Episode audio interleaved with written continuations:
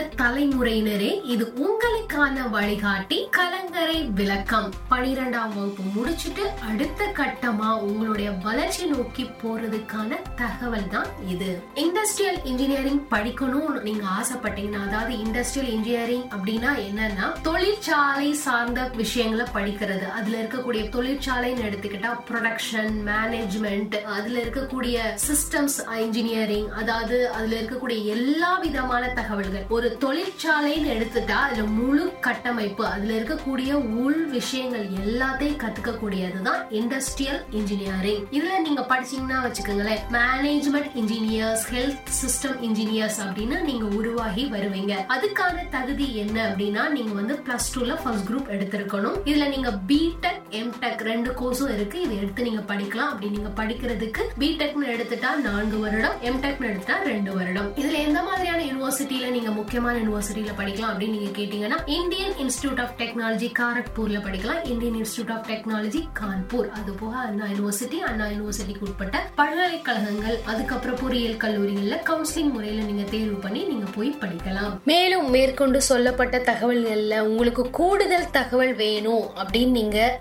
ஆசைப்பட்டீங்கன்னா நீங்க தொடர்பு கொள்ள வேண்டியது கடலோசை எஃப்எம் தொண்ணூறு புள்ளி நான்கு. எங்களுடைய தொலைபேசி எண் பூஜ்ஜியம் நான்கு நான்கு ஐந்து ஏழு மூன்று இரண்டு மூன்று ஒன்று ஆறு ஒன்று பூஜ்ஜியம். எங்களுடைய வாட்ஸ்அப் எண் seven zero nine double four three double nine double nine. நன்றி.